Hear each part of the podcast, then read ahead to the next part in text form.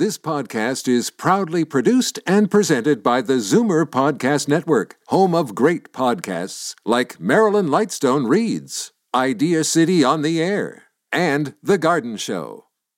You're listening to an exclusive podcast of The Conspiracy Show with Richard Syrett. Heard every Sunday night from 11 p.m. to 1 a.m. on Zoomer Radio, the new AM 740. You're listening to an exclusive podcast of The Conspiracy Show with Richard Syrett. Heard every Sunday night from 11 p.m. to 1 a.m. on Zoomer Radio, the new AM 740.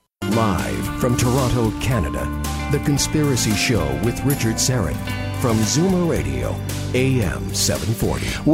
Welcome to the audio imaginarium. This is, in fact, The Conspiracy Show, the one and only, and my name is Richard Syrett.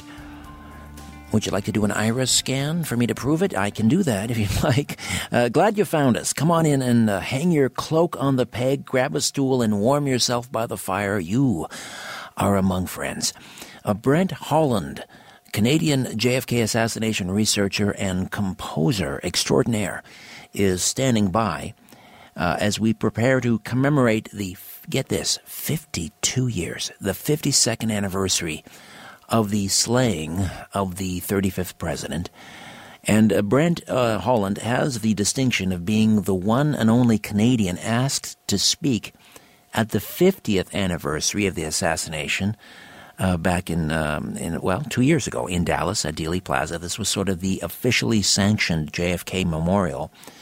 And he was asked to speak there. And why? Well, because he has friends in high places, and he holds the distinction of being one of the last people, if not the last person, to interview JFK's speechwriter, advisor, close friend, Theodore Chaikin Sorensen, Ted Sorensen, who wrote, he wrote JFK speeches, and we'll get into that, and how maybe one of those speeches may have been the final nail in the coffin.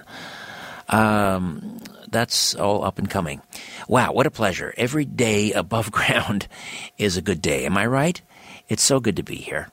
And I got to tell you, if there is one thing that these recent spate of cowardly ISIS murderous rampages have done, is draw me closer to family, closer to God. They just don't get it. They do not get it. Every suicide vest they strap on, every cowardly act that they commit is just making us stronger and more resolute. They're having the exact opposite effect that they're intending. Listen, I have seen the movie. I know how this ends. They lose. Howard Neal is the anchor of the normally staid and conservative BBC program This Week. And his perspective on ISIS, I happened to see it on YouTube recently, and it is spot on, inspiring, worth repeating. And I hope you'll look it up on YouTube. I actually tweeted Howard Neal's little diatribe. And I hope some scumbag fifth columnist out there is listening. Tim, can you play that for us? This is Howard Neal from BBC This Week on ISIS. Evening all, welcome to This Week. A week in which a bunch of loser jihadists slaughtered 132 innocents in Paris to prove the future belongs to them, rather than a civilization like France. Well, I can't say I fancy their chances. France, the country of Descartes, Boulez, Monet, Sartre, Rousseau, Camus, Renoir, Berlioz, Cézanne, Gauguin, Hugo, Voltaire, Matisse, Debussy, Ravel, Sanson, Bizet, Satie, Pasteur, Molière, Frank, Zola, Balzac, Poulenc, cutting-edge science, world-class medicine, fearsome security forces, nuclear power, Coco Chanel, Chateau Lafitte, Coco Van, Daft Punk, Zizou Zidane, Juliette Binoche, Liberty, Egality, Fraternity, and Creme Brulee. Versus what? Beheadings, crucifixions, amputations, slavery, mass murder, medieval squalor, a death cult barbarity that would shame the Middle Ages.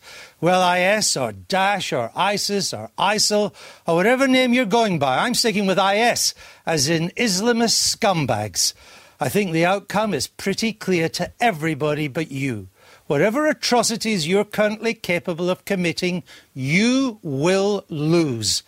In 1,000 years' time, Paris, that glorious city of lights, will still be shining bright, as will every other city like it, while you will be as dust, along with a ragbag of fascists, Nazis and Stalinists that have previously dared to challenge democracy. And failed. Wow, damn, Iris. I wish I said that. Howard Neal, BBC This Week, thank you. And again, go on Twitter. You'll find the YouTube link on my feed, at Richard Syrett. Retweet it. Send it to your friends. Makes a wonderful Christmas card, I think. All right. Tim Spreen is here, my old technical producer. It's old home week here. Back for a short visit, twisting the knobs and dials. Welcome back, Tim. Albert Vinzel is here, my story producer. Albert is running our Hangout on Air. And if you don't know about the Hangout on Air, this allows you into the inner sanctum. You can actually watch the radio program as it happens. You'll see me, my enormous bulbous head. Sorry about that. But you'll also see our guest on the other end of the webcam, or the other end of the Hangout. And you just go to my Twitter feed, at Richard Syrett. That's R-I-C-H-A-R-D, Richard, and Syrett, S-Y, because I love you, R-E-T-T, S-Y-R-E-T-T. At Richard Syrett. And then that's the Twitter feed. Go to the top of the feed and you'll find the tweet there with the HOA link. You just click on it. That's all. You click on it and you are in. Don't forget to download the free Conspiracy Show app at iTunes and Google Play. I think we're around, what is it, Albert? Nearly 3,000 subscribers now. It's growing. It's getting there. But it's great. You can take the Conspiracy Show with you wherever you go. And I have to tell you, it is... again, special thanks to Sharon Forster, who developed this, and Albert, who really spearheaded this as well. It is one of the most powerful, innovative apps of any radio program. Excuse me, I'm getting all choked up and verklempt just talking about it, but it is it's really something. So I encourage you to download that and take the program with you wherever you go. All right, 52 years. Well, I was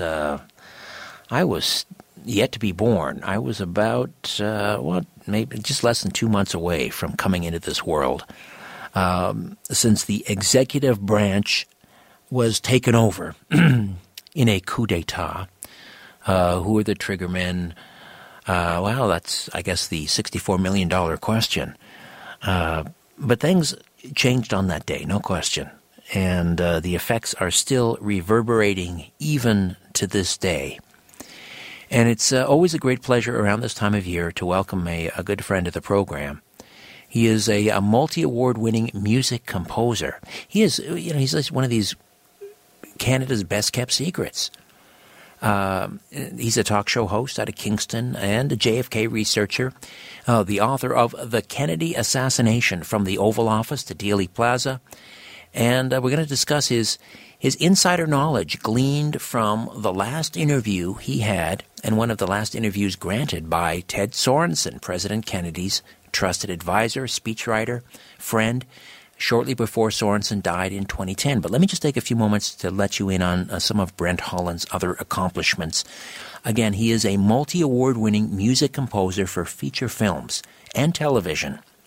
In fact, his score for the Canadian feature film 21 Brothers, which was about Canadians in the trenches of World War I, is in the Guinness World Book of Records. He has a BFA in music and BFA in theater design, having worked extensively in paranormal in this area. He's the host of the radio program Night Fright, Paranormal Radio, and he's also known for having the, I mentioned the last interview with Sorensen. He's the host of Canada's successful Night Fright radio show. He goes head-to-head with major players in the Kennedy assassination research circles, Mark Lane, Lee Oswald's only legal representative, James DiEugenio, who's been on the program many times, Lamar Waldron, crime scene experts Sherry Feister, G. Paul Chambers. And his book also includes high-impact first-person witness accounts such as Dr. Robert McClellan, the Parkland Hospital doctor who tried to save John F. Kennedy's life, Dealey Plaza witnesses James Tague and Beverly Oliver Massagy, Abraham Bolden, the first African-American Secret Service agent who was handpicked by JFK. He is really just, he's talked to them all, and he's a tremendous resource and a treasure trove of information, and we're always delighted to have Brent Holland right here on The Conspiracy Show. Brent, how are you, my friend? Very good, but I'm going to need your address to send you that check for $100 for saying so many nice things about me. Oh, Albert, you give him his address because I can use that $100, believe me. Okay. Thank you so much, Richard, for having me back. It's really good to hear your voice, my friend. Brent, before we get into the JFK stuff, tell me about just a slight departure here. But what is it in the Guinness World Book of Records, in terms of your score for 21 Brothers, your score is in the Guinness World Book of Records, but what is the actual record? The record is actually for the film itself, which was shot in a single take. And it is quite spectacular, actually, because it tells the story, as you said, of our very own Canadians in the First World War, a regiment based on a true story, a regiment from Kingston, that were in the trenches during the First World War, and it goes through the mundane life that each one of these people has to go through, but in a single take, and the whole movie lasts for around 100 odd minutes or so, and the camera never stops moving. It's just an amazing accomplishment. The story is riveting, completely riveting. The characters are perfect. There's composite characters, of course, but they're characters everybody can relate to, and it does our guys proud. It really does. I think you'll be quite pleased with it when you see it, folks, especially those of you from Canada. All right. Now, let's talk about Ted Sorensen, because he is really pivotal, especially when we start to understand the sorts of things he was telling you back in 2000 and just before he died in 2010. But, I mentioned he was his speechwriter, Kennedy's speechwriter, his advisor, his friend. But give us a glimpse into this man. Who was he, and what did he mean to Jack Kennedy? Sure, absolutely, without question. But first, can I just give a shout-out to all our French brothers and sisters? Nous sommes avec vous, toujours, maintenant. Au futur, nous sommes Canadiens, Français aujourd'hui, nous sommes Américains, nous sommes Allemands. We're all together in this fight, folks, and this is what I'm trying to convey to the French people, that, as Richard said, and only Richard could say it the best, I have to commend him on this. We know the outcome of this story, and they're not going to win. We've been through this narrative before, Nazi Germany and elsewhere. Not going to happen. And that's a pretty good segue into Ted Sorensen, because Ted Sorensen told me, Ted Sorensen, folks, was JFK's speechwriter, his closest aide. During the Cuban Missile Crisis, it was Ted that JFK trusted with the future of mankind. What he did was he asked Ted to write a letter to Khrushchev to ask Khrushchev to back down. Ted laid out all the peripherals, if you will, all the important aspects of what was taking place during the Cuban Missile Crisis. And Ted was integral in putting that paper, a pen to paper, and sending it to Khrushchev. Khrushchev took a look at it, agreed to it all, and that was the end of the Cuban Missile Crisis. But how close were we in 1962 of October? A hair's width from a hair's width. Oh, this is Brent, I gotta cut in. We're going to take a break here. But you've set the table nicely. Ted Sorensen perhaps averted World War III. That's how important he was. Back with more of my conversation with Brent Holland about Ted Sorensen and the 52nd anniversary of the assassination of JFK right here on The Conspiracy Show. Do not go away.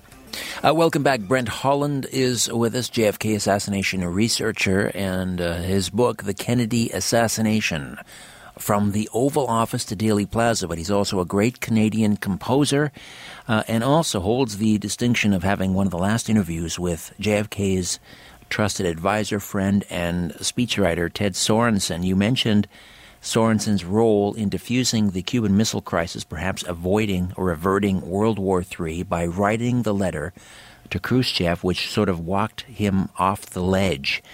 But there was another famous speech that Sorensen wrote, and some have suggested that this may have been the nail in the coffin for Kennedy in terms of annoying the military-industrial complex. This was the speech he delivered in June, the summer before his assassination in 1963 at the American University in the American University in Washington, D.C., and the commencement speech where he talked about seeking a nuclear test ban treaty and so forth. What do you think? Was that the speech that perhaps was the final straw?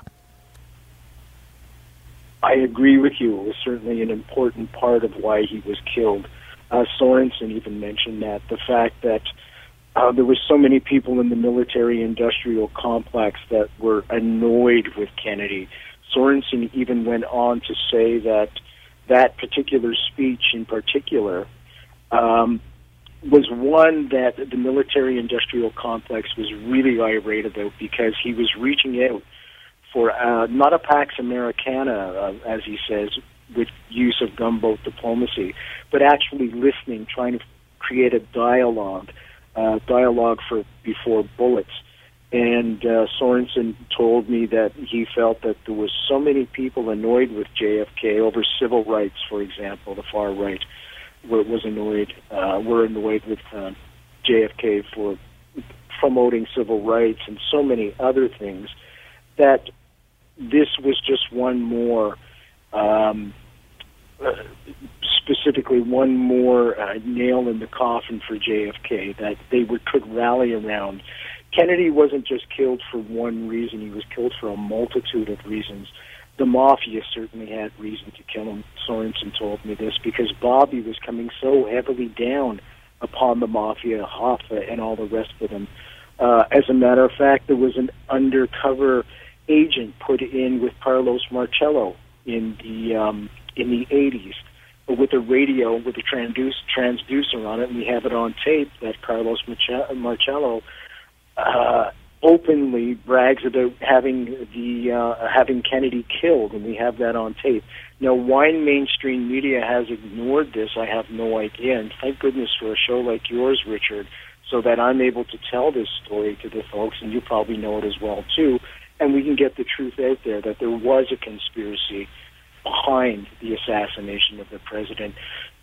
The ramifications of that, I feel, we're still feeling to this day when I look at the resurgence, I feel, of the Cold War with Putin. Without question, I don't think we would have the problems in the Middle East that we are facing right now, and certainly without the extremism and the terrorism that we're facing right now.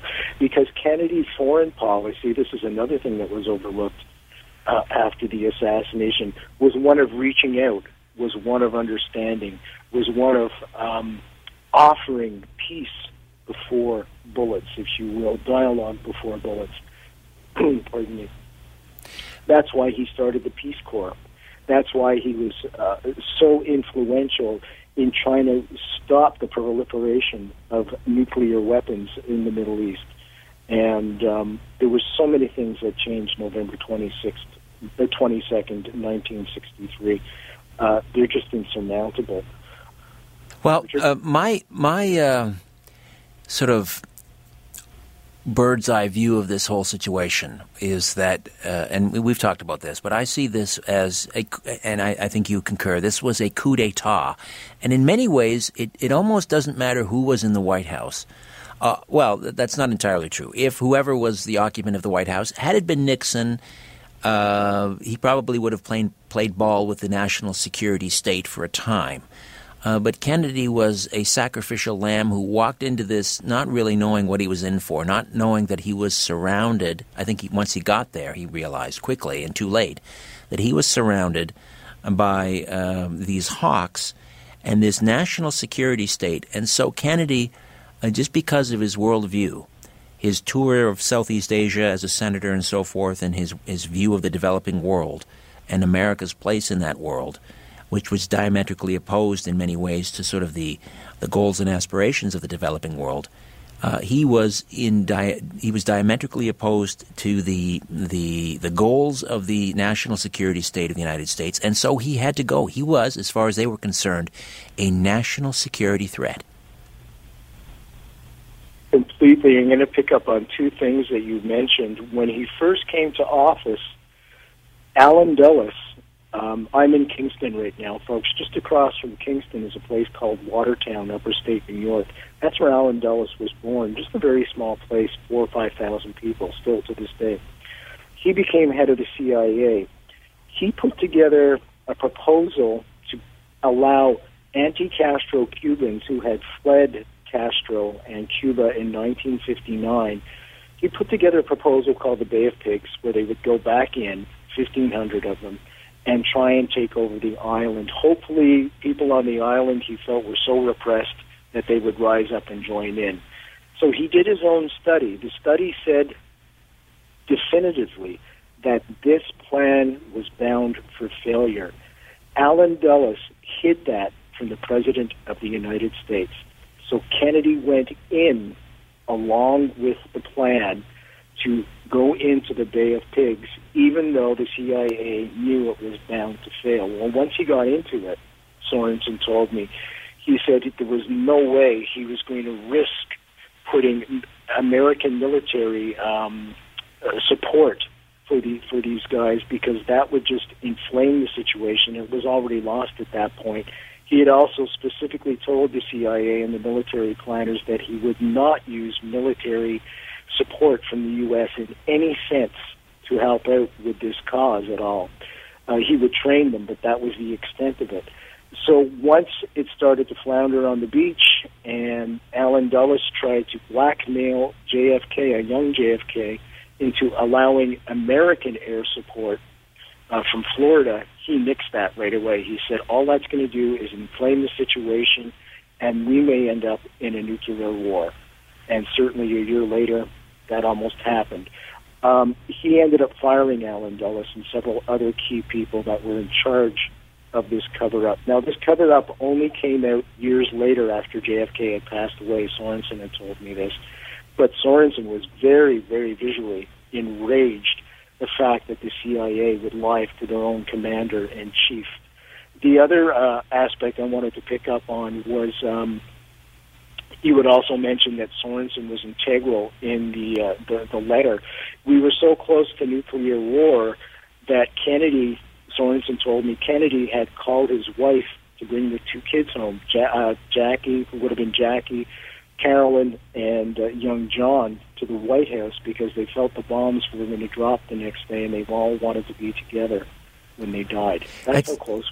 People don't. I mean, I wasn't around at the time, but I have talked to people who were. And when I was shooting my TV show, I was speaking on an entirely different episode. It happened to be about the death of Marilyn Monroe. But I spoke with someone who was sort of covering that case, and he talked about, because Monroe's connection to the Kennedys, we all know about that. But he talked about the Cuban Missile Crisis, and he was in Los Angeles at the time, and he listening on the car radio as these reports were going down, and he told me at one point he and his wife traveling in the car, they pulled the car over and they were hugging each other, crying and saying, I love you, thinking this is the end.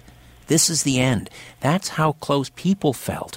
Whether it was actually that close or not, but this is how palpable the fear was among people at that time that, you know, the nukes were about to start flying. I mean, I can't even imagine the terror. No. And it is terrifying, and we can think that the same thing could happen at any point. If Syria escalates and the United States doesn't want to go along with what Putin's doing to try and combat ISIS and we can get in a heck of a mess. Just from a Canadian standpoint, John Diefenbaker was prime minister at the time, and it was renowned that there was kind of a wall between the two, President Kennedy and John Diefenbaker. During the Cuban Missile Crisis, Diefenbaker outright refused to put the Canadian military even on alert. That's how pissed off he was with Kennedy. He felt Kennedy had got them in this mess, and he didn't want to even try and help to get Kennedy out of the mess. So there was that brick wall between the two of them that unfortunately didn't proceed anywhere, and we ended up with Pearson, of course, thank goodness. And Mike Pearson was a staunch ally of NATO and started the NATO peacekeeping. So that was a little bit of history there from the Canadian aspect. Right. Brent Holland is with us as we commemorate the 52nd anniversary of the assassination of JFK here on The Conspiracy Show. And you want to get out and get Brent's book, The Kennedy Assassination from the Oval Office to Dealey Plaza. We are coming up on a break. We'll start the conversation now, continue it after. But I want to talk about your final conversation with Ted Sorensen and some of the bombs that he dropped concerning his thoughts and the assassination. Now, give us the timing and the circumstances surrounding this last interview. He was in New York at the time, was he not? He was. I was down there to interview 3 Nobel Peace Laureates, and I had already interviewed Ted for my radio show. And I just wanted to meet and greet him. I mean, he's virtually a hero of mine from day one, and given the fact he saved the world with the pen rather than the sword. So I called up his handlers. Handler said, give me 15 minutes. She called me back. She said, be at his Manhattan apartment tomorrow at 4 o'clock. So I went over there, and I brought my handy cam with me just to archive it. It certainly wasn't going to be a documentary or a television show or anything of that nature. It was just for my own personal archive. And honest to goodness, it wasn't for an interview. It was just a meet and greet. I thought he was going to meet me at the door, say, hi, Brent. I was going to say, hi, Mr. Sorensen, and that would have been enough for me. And I would have just turned around and gone right back down the elevator. And he lived right beside where John Lennon had lived in Manhattan, just to give you an idea of the area. Oh, in the Dakota itself or beside the Dakota? Just right beside the Dakota. Okay, so right there at on Central Park West. There you go. So for a kid like me who grew up in a very Irish working-class place called Verdun in Montreal, this was out of this world. So I was already on cloud 9. We settled into opposite sides of his couch. I put the camera up, and he unloaded. He completely unloaded about the assassination. He unloaded about things that went on in the Kennedy administration. For example, I had asked him, did JFK ever piss you off? He said, no, never. JFK was never mad at him. He was never mad at JFK, although he wished JFK had accelerated the Civil Rights Bill before he had passed away. And in the end, what happened, of course, is Johnson took that Civil Rights Bill to Congress, and it finally got passed. All right, Brent, that was the only complaint. All right. Well, we're heading into a break. We'll come back and continue to discuss the final recorded words of JFK's speech writer, chief advisor, and good friend Ted Sorensen, according to Brent Holland, author of The Kennedy Assassination from the Oval Office to Dealey Plaza. You're listening to The Conspiracy Show. Don't go away. Welcome back. Before we get back to my conversation with JFK researcher, broadcaster, composer Brent Holland, just some programming notes upcoming on the program. Janet Sitchin, the niece of Zecharia Sitchin, will be along to talk about her new book, The Anunnaki Chronicles, a Zecharia Sitchin reader, which includes never-before-published writings from her uncle. Also, coming up next week, Graham Hancock will be with us, and Debbie Papadakis, our past life regression therapist, will be here to talk about how to remove blockages, and always a pleasure to have Debbie on the program. And we've got some amazing shows that we're working on for you coming up in December, leading into Christmas. So just keep checking the website, strangeplanet.ca, strangeplanet.ca, and go to the radio page, The Conspiracy Show. to keep updated on what's coming up. All right, Brent. So there you are in Ted Sorensen's apartment, and as you say, he unloads on you unexpectedly about what his thoughts on the Kennedy assassination. Now, what is perhaps the most explosive thing that he told you regarding the events of November the 22nd? Well, what he told me, and it's pretty much almost verbatim, he said, this year we're going to find out why JFK was killed. Now, I emphasize the word why, because for me that word, singularly, indicates that there was some thought behind the assassination, if there was planning behind the assassination, if there was that thought, that means conspiracy. That means it wasn't just one lone nut guy acting on a whim. And that is very scary. Now, when you put that together with the other things he told me about military intelligence, he wouldn't give any names because he didn't know the actual names of the shooters or the planners or anything like that. But I could tell he was ready to give it up. And I think we're going to find out more as things progress, especially now that Cuba has lowered the barrier. And I think that there's going to be more and more information coming out, especially if Castro passes away. Now, I don't think Castro or the Soviet Union, either did Sorensen, by the way, folks, had anything whatsoever to do with the assassination.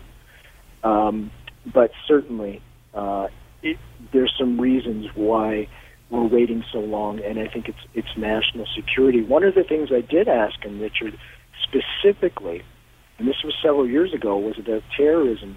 And with your permission, I'd like to read just his answer from my book. That's okay. Absolutely, yes. This is, again, these are the words of Ted Sorensen, the last interview that he gave.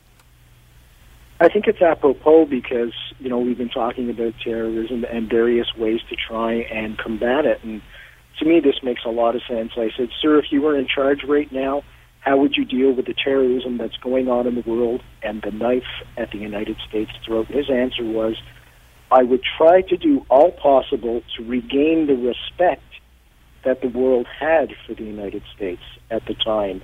John F. Kennedy was president. Nobody was threatening us. Were attacking us. People loved the president, and they loved this country and its values. I think Obama is the man to regain the world's respect. I think in Afghanistan we will achieve a solution there, not by increasing the number of combat troops we have in the country, but by increasing the number of schools and medical clinics and libraries they have in the country so they can see the United States as it truly is. And I thought I'd just relay that to the folks because I think there are some lessons learned there from a man who virtually saved the world with words and vision and respect and honesty and integrity. And for him to say something like that, education, and building infrastructure for people instead of bombing them, I think there could be a solution there. Call me old-fashioned. Well, I don't know. I mean, not to get overly political here, but Ted Sorensen died only, a short while into Obama's presidency, and I think had he sat back and had a full sort of view of what Obama was about, he may have recanted on that. And the other thing is he wasn't necessarily discussing ISIS, which is an entirely different kettle of fish. This isn't the Red Army faction or the Red Army Brigade, the scourge of Europe, left-wing terrorist groups. We are talking about Islamo-fascists, and I don't know that building schools or hospitals would change their minds any more than you could change the Nazi mindset. I mean, this is a software issue. There is it's just bad ideology, and I don't know that there's any other way of stamping it out than just through force. However, that's another show, another topic, and we'll delve in further into the JFK assassination with Brent Holland and his final interview, the final interview with Ted Sorensen, JFK's speechwriter, advisor, closest friend. We'll do all that in just moments, right here on The Conspiracy Show. My name is Richard Syrett. Brent Holland is with us. Brent, tell us how we can listen to and watch your program out of Kingston, Night Fright. Very easy to do. You can get it online. Just do a Google for Night Fright Show or Brent Holland, and all the shows are up on a YouTube channel. You can watch them at your leisure. Just like yours, Richard, they're up on YouTube, and they're all free, so there's no worries there. Excellent. All right. If you want to, yeah. Go ahead. No, go. Well, I was going to say, if you want to listen live, it's every Tuesday night between the hours of 8 p.m. and 9 p.m. Eastern Time, and that's on an online radio station called Revolution Radio. Also around Ontario, some TV Kojiko stations carry the show as well. Excellent. All right, so back to Ted Sorensen. After the assassination, did Jackie Kennedy reach out to him or he to her? And if so, what were those discussions like in terms of, you know, about the assassination itself? Did she ever, you know, suggest what she thought might have happened, or did he suggest anything to her? It's funny because when I asked, he was very open and giving during the whole interview. But as soon as I mentioned the Kennedy family, a barrier came up. And I thought, aha, he's still being protected after all these years. Because I did ask him about Carolyn. I asked him about John, who had just passed away. He would only speak superficially about Carolyn. He wouldn't really go in depth. When I asked him about Jackie, he wouldn't go anywhere near the assassination in her, except for one little poignant story that he told, and I don't mind telling that now, which is just after JFK's death, he was at Hyannisport writing his book, his very first book called Kennedy. And it was Jackie's birthday. Jackie had called him one of the huts that was around there. She was in Hyannisport, too, if he would have supper with her that night because it was her birthday.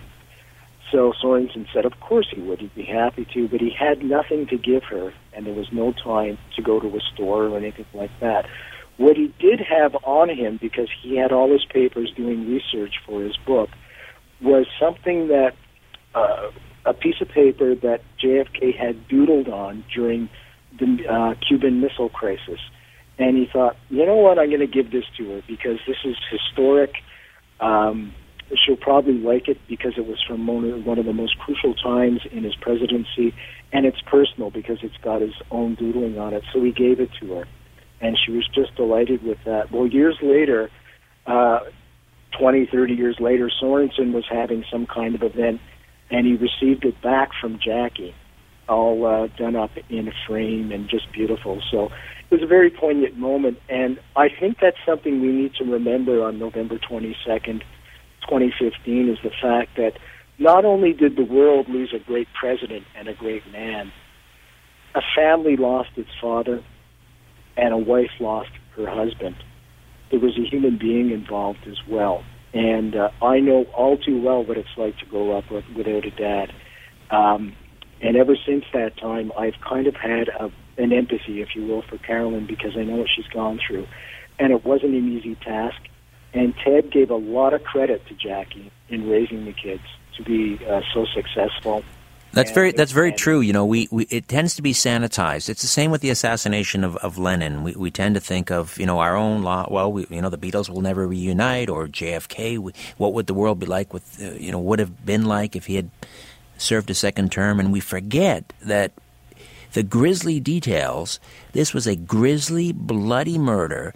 And a human being was ripped from this world, and a family was absolutely devastated and torn asunder. And we tend to forget that. It gets sort of sanitized through the mists of time.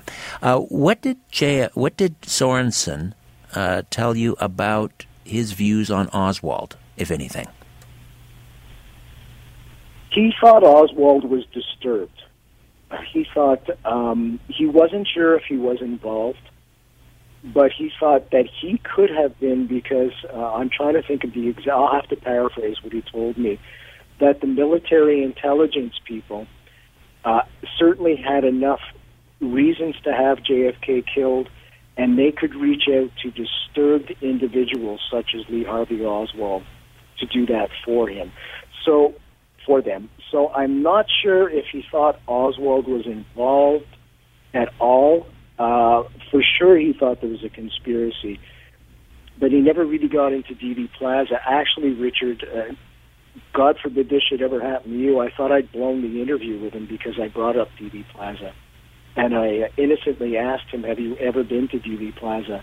Wow, he did a 180 and he got really angry. Really? You know, that's, he got angry with you. He got angry with me. He said, that's the worst day of my life. I don't want to discuss it any further. Let's leave it of what I've just said. And I said, okay. So I went on to something else. But wow. Yeah, his whole demeanor just changed. Well, that's raw and honest, and one can certainly understand. This was his friend, and he lost them that place. I mean, if that happened to me, I'd have to say I wouldn't want to go back there either. Yeah, it was just a nightmare for him. Now, I'm going to arc it over to Bobby's assassination. Both Bobby and Ted Kennedy had told Bobby to wait another 4 years and run in 1972 and not 1968. They said, somebody's going to kill you, Bobby. Ted Sorensen was upstairs at the Ambassador Hotel the night Bobby was killed, and he was just absolutely devastated. Completely devastated. He couldn't even talk. Wow, yeah, that's the other thing. You know, when you're in that circle, when you're in the Kennedy circle, and you're sort of along, not for the ride, I guess, but you're there, you're in Dealey Plaza, then you're at the Ambassador Hotel. I mean, just horror upon horror. To be associated with the Kennedys and to witness that. He also mentioned Dr. King. How excited they were August 28, 1963, when Dr. King gave his I Have a Dream speech just down the street from the Oval Office. And he came over to the Oval Office after, and how he was greeted by Kennedy and how warm he was and everything else. And then he also mentioned the fact that, you know, once in a century, maybe you'll come up with a leader such as a JFK. And he felt that in the 60s, for that 10-year period or less, actually, we had JFK, we had Dr. King, and Bobby. And for the three of those people of that stature to be taken away from any society the way they were, it's going to have repercussions, and those repercussions are going to be deep, deep, deep. And I think we can see going back, you know, we ended up with Nixon once Bobby Kennedy was assassinated. Just think of the possibilities if Bobby had been president.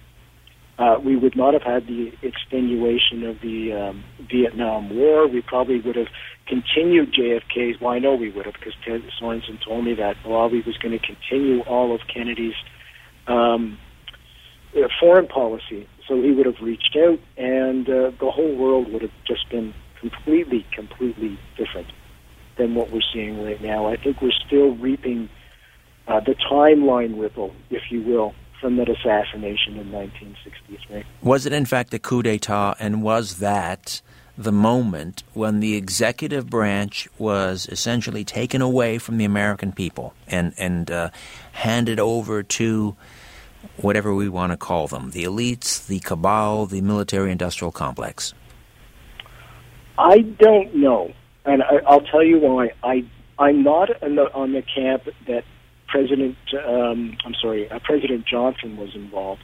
I'll tell you why, because Sorensen told me Johnson went out of his way to bend arms to keep a lot of Kennedy's team right around him. He wanted to keep Kennedy's team intact, which was Sorensen, Dave Powers, Kenny O'Donnell, McNamara, Max Taylor. All these people were handpicked by JFK, even McComb. Was handpicked by JFK, who was this head of the CIA at that time.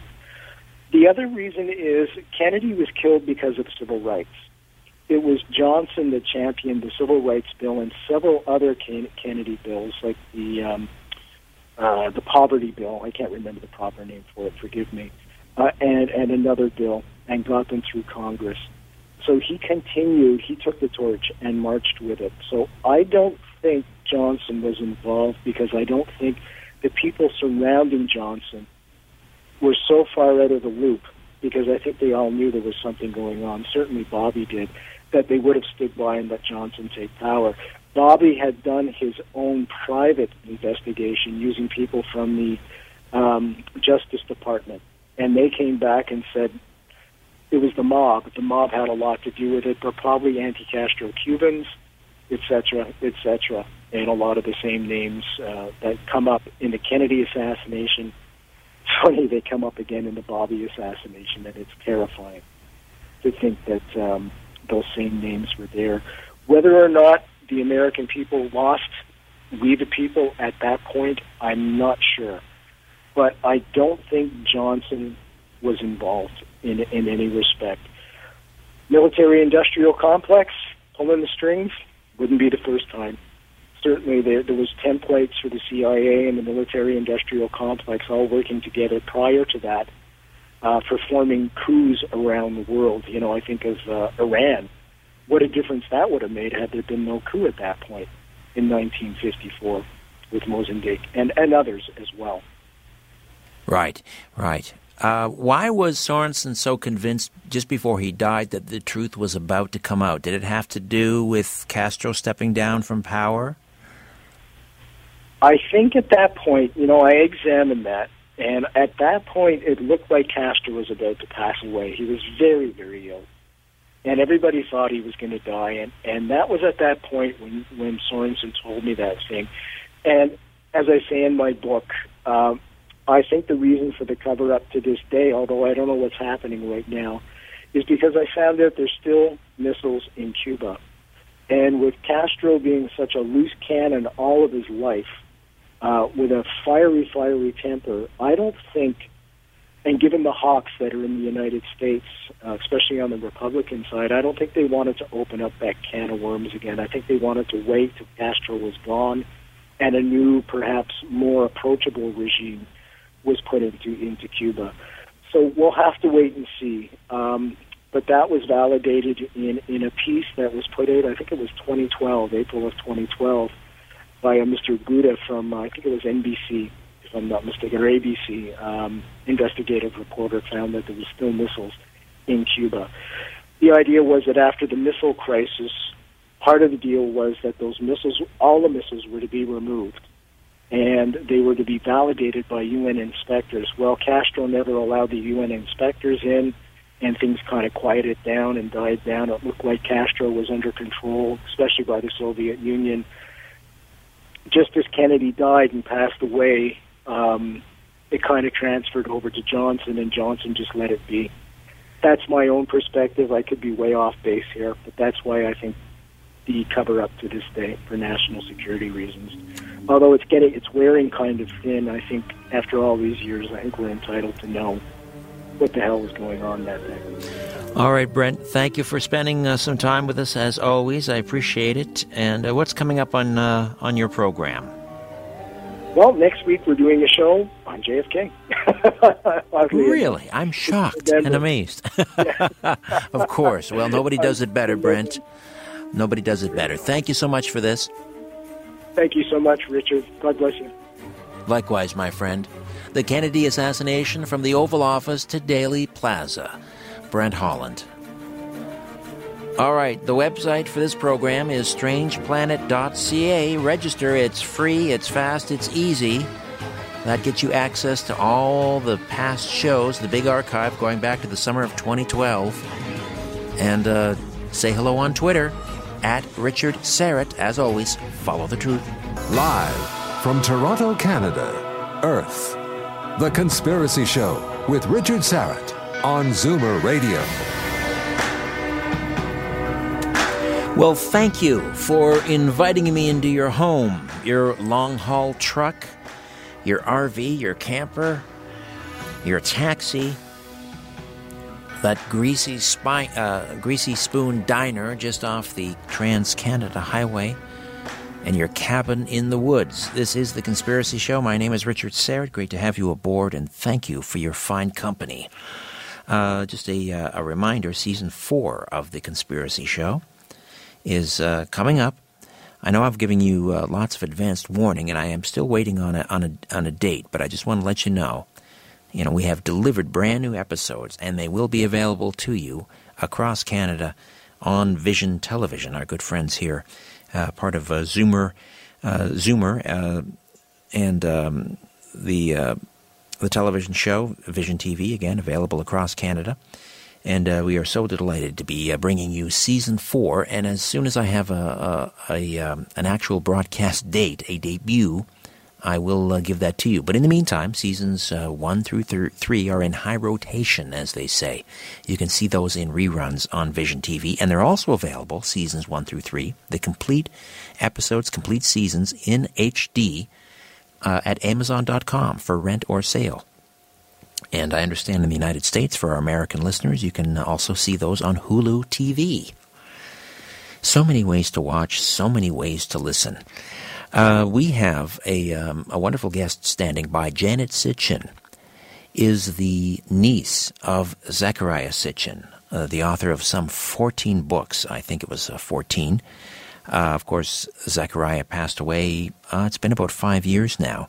Quite a legacy. For those of you who are fans of the History Channel's Ancient Aliens, I mean, he's really the grandfather of that whole school of thought in many ways. After transcribing the cuneiforms, the Sumerian cuneiforms, many of which sit in the basement in the museum in London, England, and that's the Sumerian creation story.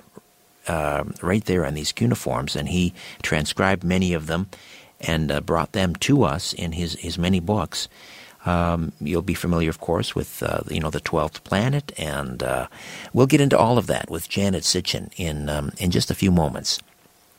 Delighted to have her with us. Her book is called The Anunnaki Chronicles, a Zecharia Sitchin reader, including never before published writings.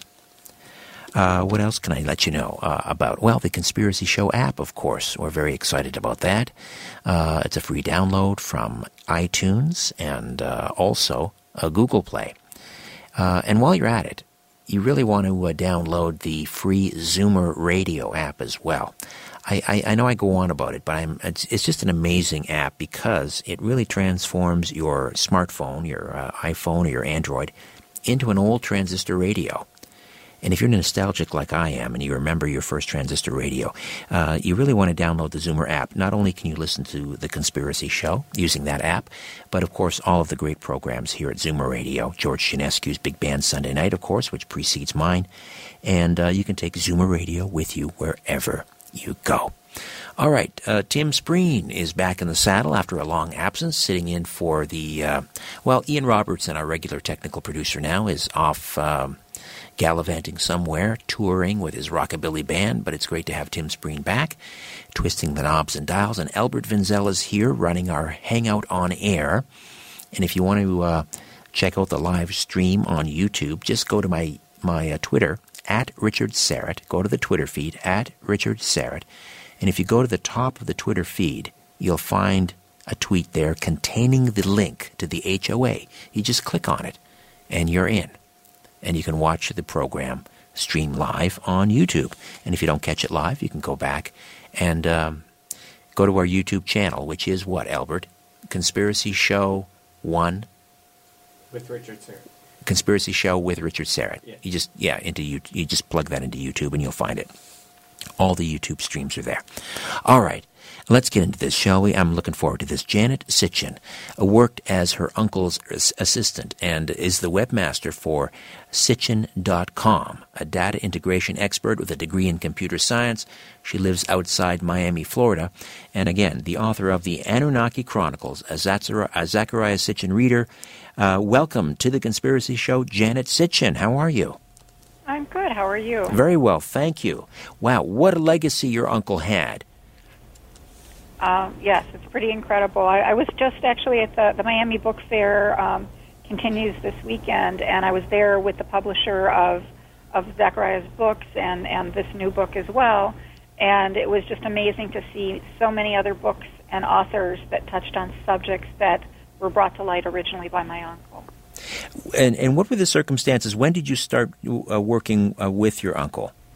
Working with him is a little bit of an exaggeration, but he had seminars around the country where he would spend a weekend with his readers, and he would, talk about the subjects, various subjects about ancient civilizations and the things that are in his books. And for not the very first ones, but for almost all of the others, I would help with registration. I'd help make sure the audiovisual was set up, that whatever hotel we were that was hosting it took care of those things. I would make sure he had a glass of water, and, just little things like that, and helping with registration and greeting the readers as they came in to join the seminar. Oh, sorry, I had a little mic problem there. Tell me about the 12th planet. For those, I know this is a daunting task. It's, we've got about 45 minutes here, but really a lot of this information, it revolves around the 12th planet. And of course, it is back in the news because there are many people who are, quite certain, researchers and so forth, that the 12th planet is heading back our way, and that the 12th planet's return may, in fact, explain a lot of the UFO incursions here on Earth. So maybe we should take some time and just talk to me a little bit about the 12th planet and what your uncle Zecharia, what his theories were about the 12th planet. Okay, well, his interest started as a young boy reading some of the enigmatic passages that were in Genesis and in the Old Testament. And he started looking at ancient documents, not just the Hebrew Bible, but Sumerian and Akkadian. He learned to read cuneiform and went to museums and saw physical evidence and did a lifetime of research before he started writing. And what he found from the stories that the ancient Sumerians told was that there is actually a 10th planet in our solar system, because the other two bodies are the sun and our moon. But there were 10 planets in our solar system. The 10th one, because we're also including Pluto, we haven't demoted Pluto in this cosmogony. It's still considered a planet for the Sumerians and for this discussion. So this 10th planet, Nibiru, has a very large elliptical orbit. It got pulled into our solar system and kind of created some disruptions. So during our prehistory, it collided with Earth at least twice, and the last time it broke Earth, which was called Tiamat, in half. And what we're left with as far as our planet today, especially if you took all the water away from the planet and just looked at the mass of Earth, it looks like a planet that was broken in half. And it's really the water that makes it look cylindrical again. So his theories from these writings, and he always said he was a reporter and not a writer, so he's reporting on what the Sumerians and the other ancient people said. Tiamat half of it became Earth, and the other half became the asteroid belt. Genetic material also was exchanged between Nibiru and Earth, and more advanced life developed on both planets. It developed faster on Nibiru, and they came with various things of the technology. They ended up coming to Earth, kind of not on purpose, but they came here and they found that there was gold here, and they needed gold because they needed to repair their atmosphere that was in trouble. And they started mining gold here and discovered that it's kind of a lot of work. They started mining in the Persian Gulf because that's where they landed, and they found that there was gold in the water there, but it wasn't very effective. It wasn't an efficient way to get the gold. And then they started doing more mining in the southern part of Africa, and they decided that was a lot of work, and there were already hominids and other animals here on Earth, again, not as advanced as them, and they started trying to see if they could create an intelligent worker. So they started genetic engineering, experiments. Things didn't really work out so well, and finally they decided to artificially inseminate using some of their DNA and using the DNA of the hominids on Earth, artificially inseminate some of the Anunnaki women and let them be surrogate mothers, and this is how they created the atom or man. And we look like them. They're taller than us. But so from our perspective, they're giants. And the word giants and Nephilim that's really the trigger word in my uncle's story about what caused him to really be fascinated and interested and start exploring this. So that's kind of the very basics of what his theory is. And the other component here is that he looked at the stories in the Bible and myths of the ancient world and all of these stories and personalities in the tablets, and he said, what if this isn't allegory and simile and myth and so on?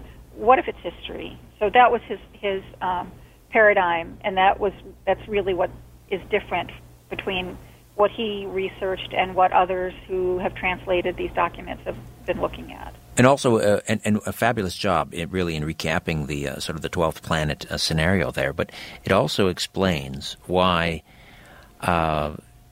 in Sumer, which is Babylon, modern day, or Mesopotamia rather, modern day Iraq, why a civilization sprang forth so suddenly when the rest of the world, the known world at that time, they were still crawling around in mud huts, and yet in Sumer we had libraries and modern agricultural techniques and so forth, and the intervention of the Anunnaki might explain, why the civilization sprang forth in the Fertile Crescent at that particular time. That's exactly right. I mean, the Anunnaki means, in Sumerian, those who from heaven to earth came. And the ancient Sumerians, what they wrote was that everything that they know, the Anunnaki taught them. So the beginnings of agriculture and metallurgy and schools and methods of law and rules for commerce and all of these advances, writing and arithmetic and so on, that created an advanced civilization, art, at a high level of art, all of this came from them. All right, we'll take a time out. Janet Sitchin, the niece of the great Zecharia Sitchin. The book is The Anunnaki Chronicles, a Zecharia Sitchin reader. Back with more of our conversation right here on The Conspiracy Show. Don't go away. Janet Sitchin is with us, the niece of Zecharia Sitchin. She served as her uncle's lecture assistant at his many seminars and is the webmaster for www.sitchin.com. She's a data integration expert with a degree in computer science, and her book is... The book that she edited is The Anunnaki Chronicles, a Zecharia Sitchin reader, and it includes never-before-published writings. We'll talk about that in a moment. Janet, how are we to understand the creation myth, if you will, that's outlined in the Bible, and that would be, of course, in Genesis? How are we to understand or read Genesis in light of your father's research, the Anunnaki, the arrival of the Anunnaki in the 12th planet, and so forth? My uncle didn't feel that they were inconsistent with each other. He actually thought that what he was finding in his research actually showed the veracity of the Bible. I think he also thought that a lot of the stories in the Old Testament were kind of abbreviated versions of stories that people already knew. So that's why some of them don't go into a lot of detail. But there's also the Sumerian creation myth called the Enuma Elish, and that talks more about the creation of the planets and everything else. But it goes along very, very closely with what's in the Bible. It's just that the Bible is a very brief version of it. So in Genesis, I mean, it refers to Elohim, which would be plural for gods, which would be plural for God, meaning God. So Elohim, were they the Anunnaki then? That's what my uncle believes. So, and actually when I've read the Bible, I read it in English, so it's a little bit different than reading it in the original Hebrew like my uncle did. But I found that there are several different voices through the Old Testament, especially even just looking at the first five books, the 5 books of Moses that we consider the Torah. And there are many cases where it talks about Elohim, which is plural. If it was Eloheinu, that would be singular.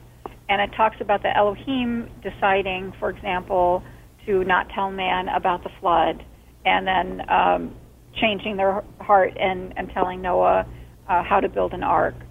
And if you start looking at the Sumerian versions of this, it's actually more than one of the gods or the Anunnaki who made the decision to let man perish in the flood. And Enki, who was one of the ones who was most involved with the genetic engineering of man and who felt very paternal toward man, who told, in the Sumerian version, it's called the Sudra, not Noah, but same person, about how to build an ark. So he went against the other Anunnaki in making this decision. And there's many other places that talk about Elohim instead of just one God. And since one of the main premises of the Bible and the Ten Commandments is that there's only one God, it seems not in accordance with each other to think about multiple gods and what is our one God, where does he fit into this? But the Anunnaki believed in a creator of all. And my uncle felt that the Anunnaki were actually carrying out the intentions of the creator of all by them coming here, by genetically engineering man. This was what the creator wanted, and they were acting as emissaries, whether that's knowingly or unknowingly, but that's what he felt.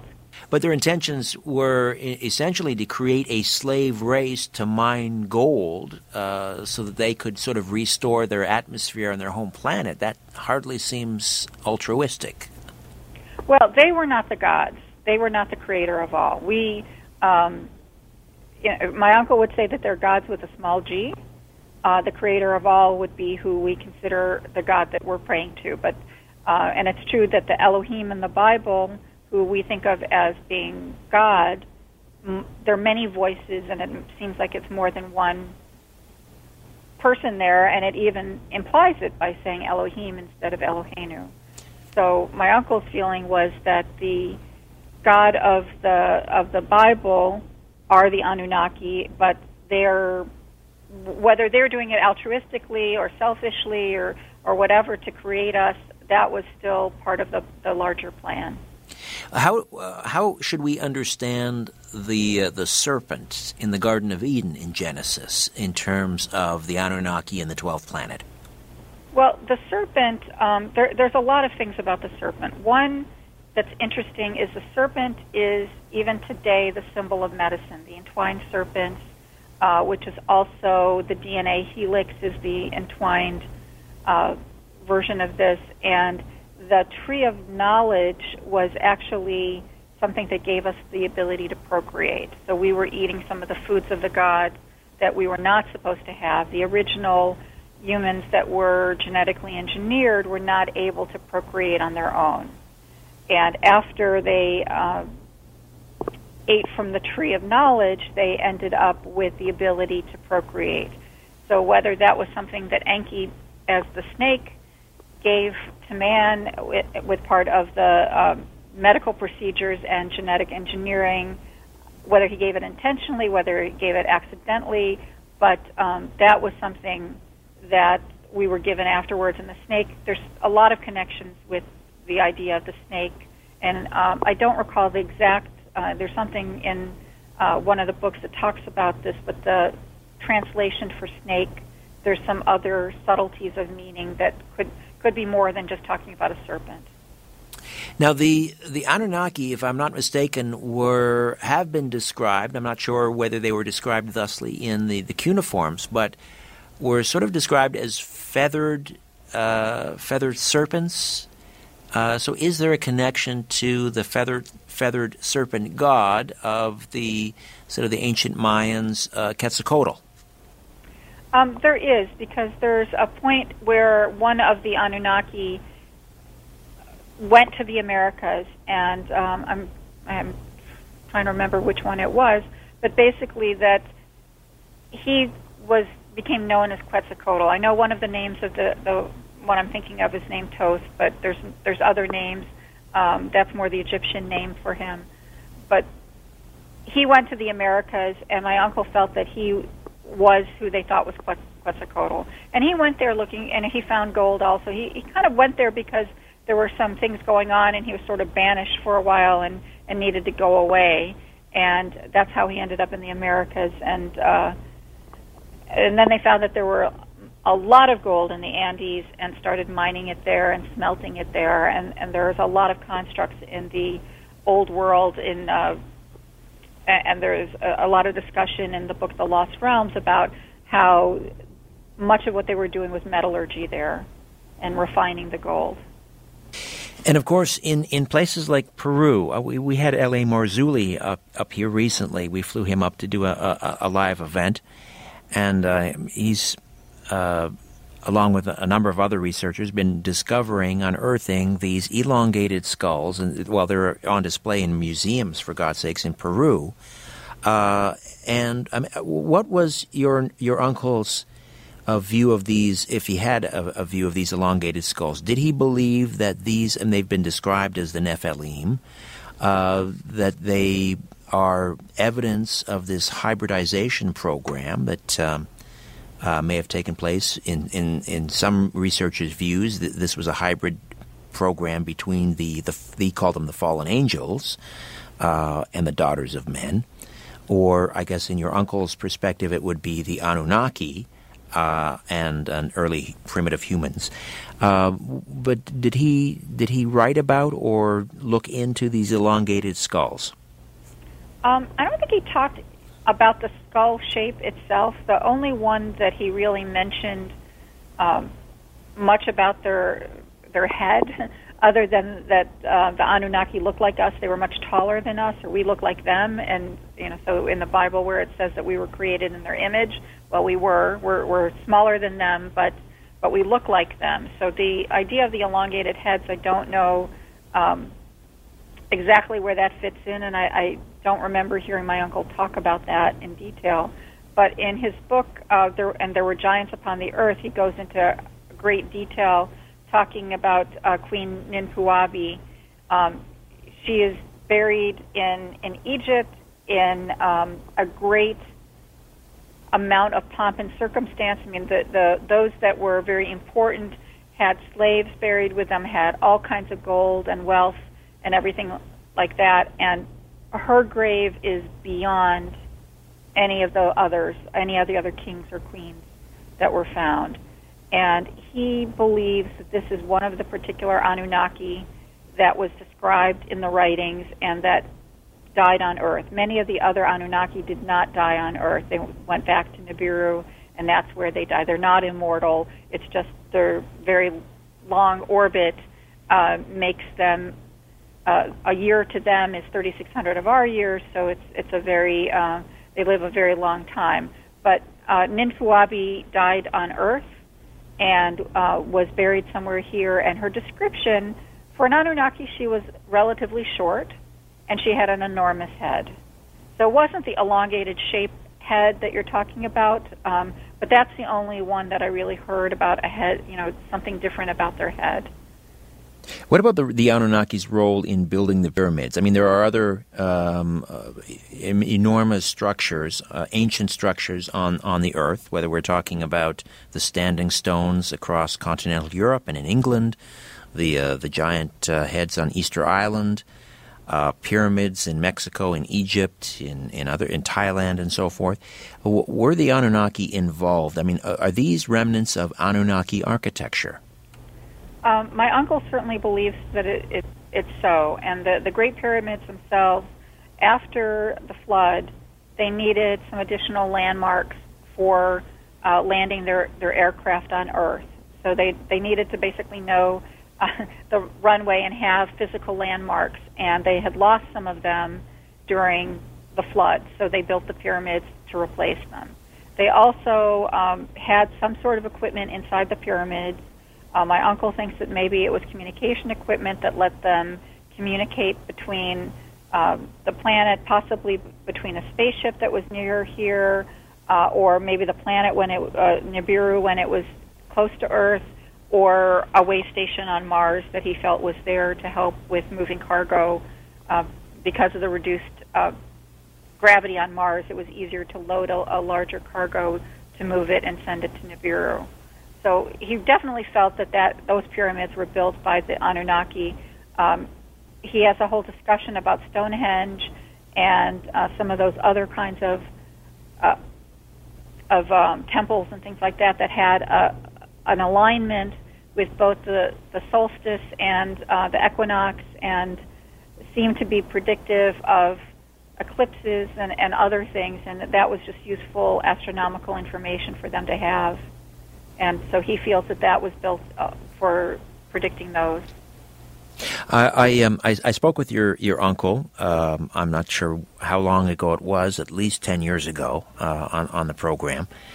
And it seems to me, we're coming into a break here, we'll pick up on this on the other side, but I seem to recall having a conversation with him about a Stargate and whether or not that might have been the means by which the Anunnaki sort of were transported from either the mothership to here on Earth or from their planet to here on Earth, and whether or not that Stargate may still exist somewhere beneath the sands of modern-day Mesopotamia. We'll talk about that with Janet Sitchin, niece of Zecharia Sitchin, right here on The Conspiracy Show. Stay with us.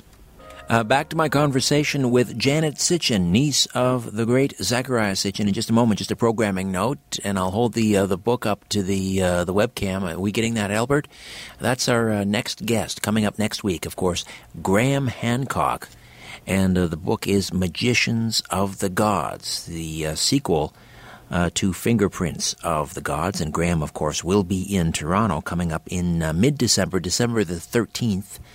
And my good friend Patrick White from Conspiracy Culture, great friends of the program, conspiracyculture.com. Go there and you can order tickets to that live event. That's Graham Hancock, and he'll be on this program coming up next week, Magicians of the Gods. All right, Janet Sitchin, mentioning my conversation with your late uncle many years ago, and I'm trying to remember. I think we discussed something about a Stargate, maybe as the mode of transporting the Anunnaki back and forth from our planet to theirs or to the mothership. Am I remembering correctly? I don't know what he may have thought about that in particular. I know that in the movie Stargate, the first one that came out, there was something where the professor is talking about Egyptology and other things. And this is before he's involved with investigating the Stargate there. And there is something about the forgery inside the Great Pyramid that attributed building it to Khufu.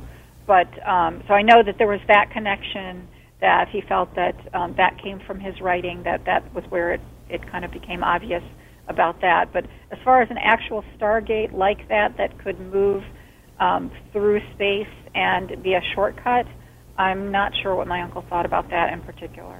Because when you get deep into sort of exopolitics, it's been even suggested that the existence of this Stargate may have been one of the motivations for the first Gulf War, that there was a race to get to the Stargate. Saddam Hussein was looking for it. He had hired some German archaeologists. It's known that he had hired this team of archaeologists. What they were looking for, we're not sure, but it's been sort of surmised that perhaps they were looking for the Stargate, and the NATO forces and their allies were in a rush to get over there to find the same Stargate. It's certainly sort of interesting bar talk, if nothing else.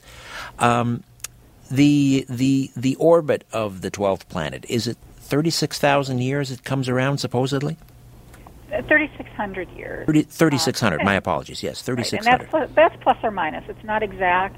And actually, I was just rereading a section of the book, and it was talking about how it could potentially be more or less depending on some other circumstances with the other planets and how Nibiru comes into the orbit. Because the one thing about Nibiru that's different, well, there's several things that are different about it and the orbit of the other planets. One is that it's at an angle. It's not on the same plane as the other planets. So if you think about the other planets orbiting around a central object, they're sort of on a flat surface orbiting that object, if you want to think of it. And Nibiru is at an angle to that surface. So that's part of why we don't really know where it is, because there's such a vast amount of space to search to find it. And it is affected by the orbits of the other planets, whether it's any collisions that it might have with, say, the moon of another planet or something else along the way, or the positioning, because it comes in between many of the other planets as it comes closer to the sun and thus closer to Earth. Is Planet X responsible for, well, for example, we have Venus, which rotates, I believe, in the opposite direction of the other planets. We have Uranus, and its rotational axis is tilted by about 90 degrees. Can these be explained by Planet X? It could be from collisions in past times. I don't know about Venus rotation, but most of the planets rotate in a counterclockwise direction, and Nibiru rotates in a clockwise direction, so that's considered a retrograde orbit. And it's a similar kind of orbit as Halley's Comet. So it's a longer period. Halley's Comet is, about 75 years, and Nibiru is 3,600 years. But it's basically that same kind of thing. One of the moons of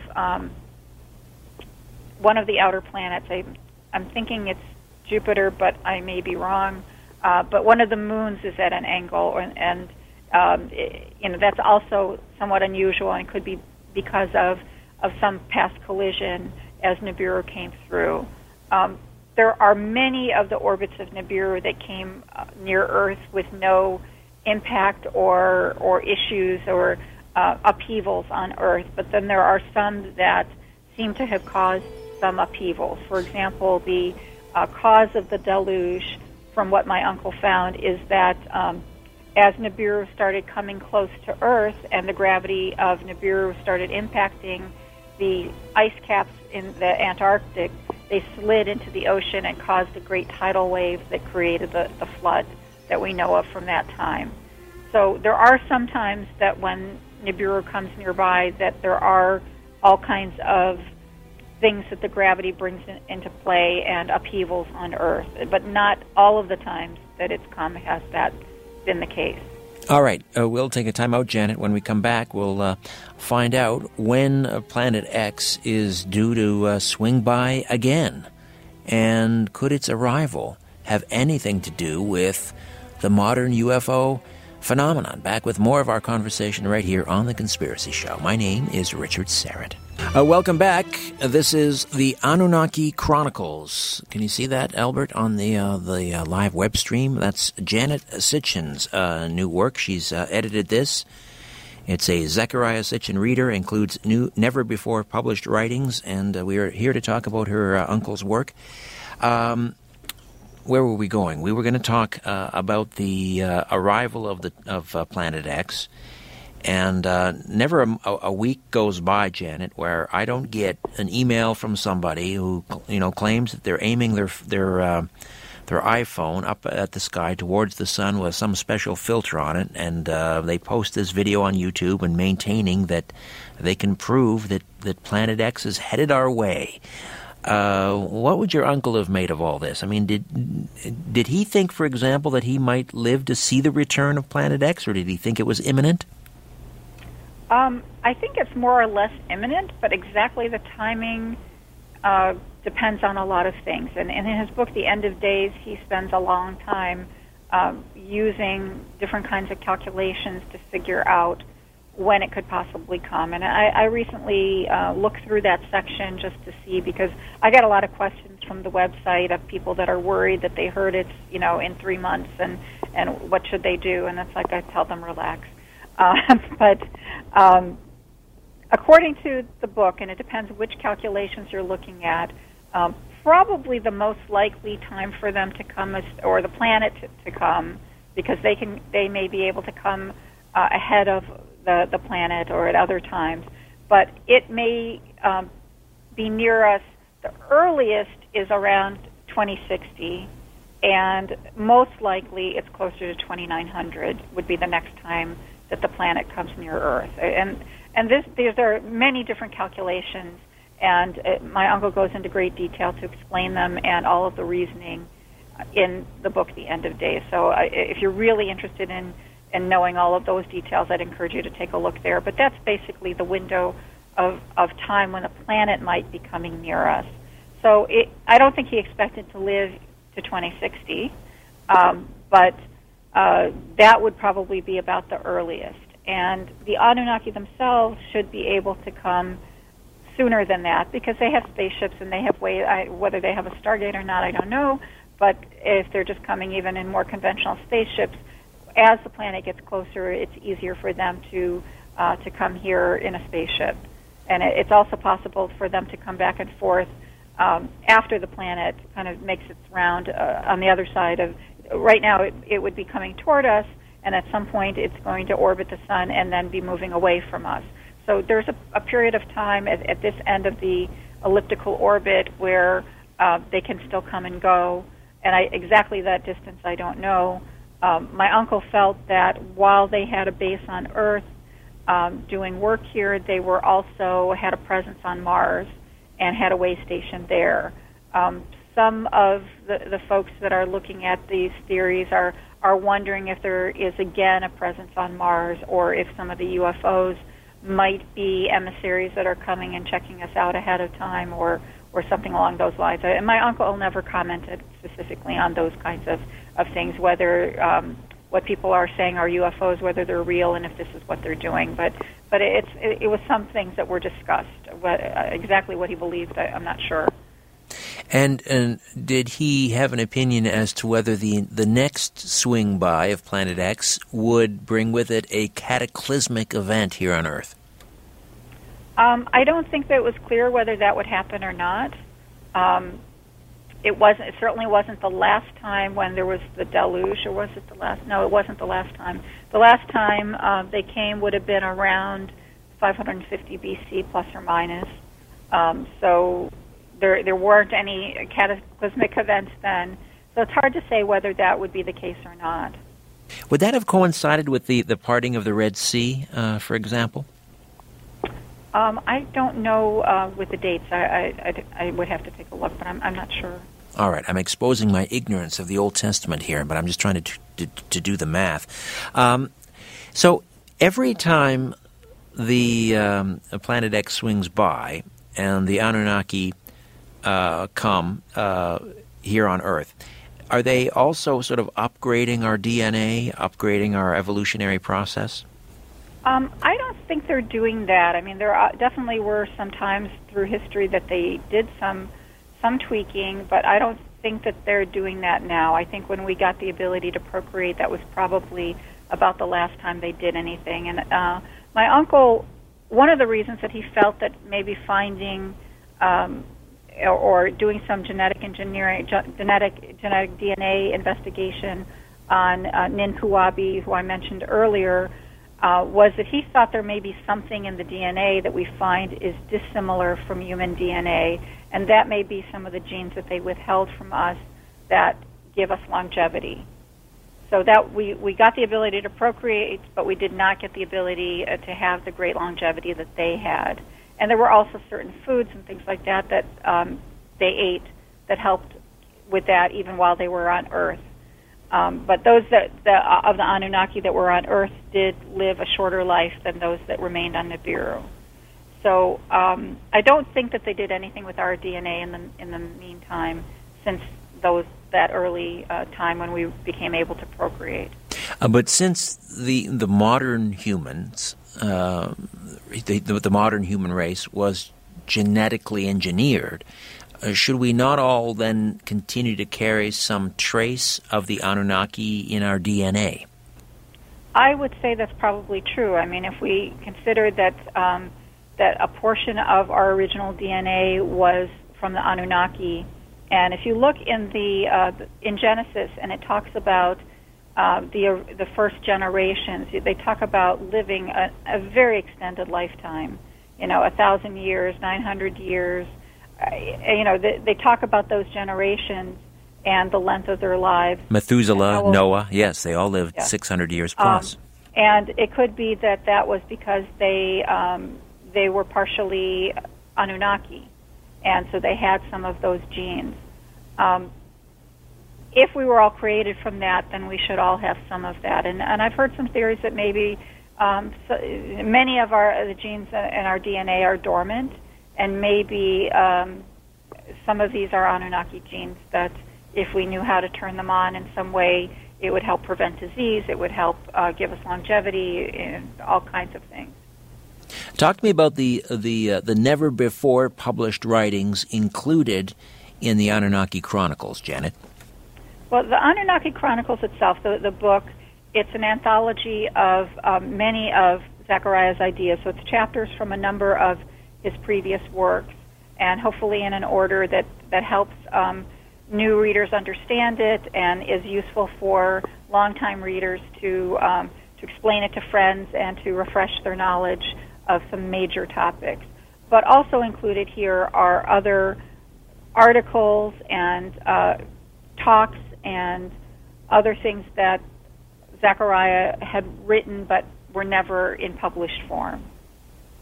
So we have some where he kind of gives a summary of the major topics in his book, The 12th Planet, where he there are a couple of talks to some UFO groups that are in here, and a number, a few letters that he wrote to the New York Times editorial section, a number of those kinds of things that we hope the readers find interesting, especially the readers that have read everything else and probably are eager to have a little bit more. Sure. What did your uncle make of the sort of the modern day UFO movement? I mean, much has been. Let's face it. You know, many of the researchers are standing on your uncle's shoulders. What did he make of the UFO movement? The disclosure movement, for example, the disclosure movement. There are several times that he spoke to UFO conferences, and one of the things that he says is that he doesn't know, about the UFOs that people are talking about today, but he knows that in the Bible it mentions several occurrences where there were UFOs, although at the time they weren't unidentified. People knew about them, and so they were not that unusual. But the idea of UFOs or whether they're maybe identified objects, he believed that there are many stories in the Bible that talk about those. The incident with Jacob's ladder, and maybe even the way that the clouds of glory led the Israelites through the desert, he believes might have been an Anunnaki spaceship kind of hidden in a cloud or something that helped move everybody along. So he feels that there certainly is the possibility of life on other planets and that they've been here. And obviously the whole idea of the Anunnaki is exactly that. So he's was very open to the idea. He didn't really comment specifically when people said about their UFO stories or things like that.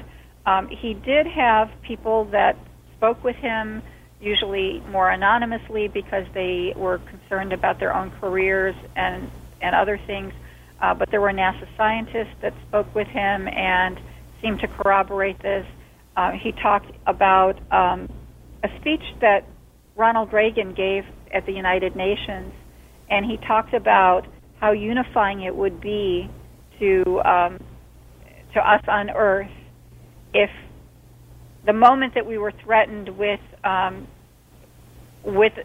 aliens coming to Earth, that all of our differences and everything else would certainly melt away as we work together to figure out what was needed at the time and how unifying that would be. And it was a very interesting time for Reagan to have made that kind of comment. It was at a time where there were still tensions between Russia and the U.S. and talking about kind of melting some of those. And that was actually at the time when a lot of that thawed and there were better relations. So I don't know if there was something going on. There were plans for how the nations of the earth would deal with such a situation. And to start making plans like that, I don't know if that was just idle planning or if there was something more to it.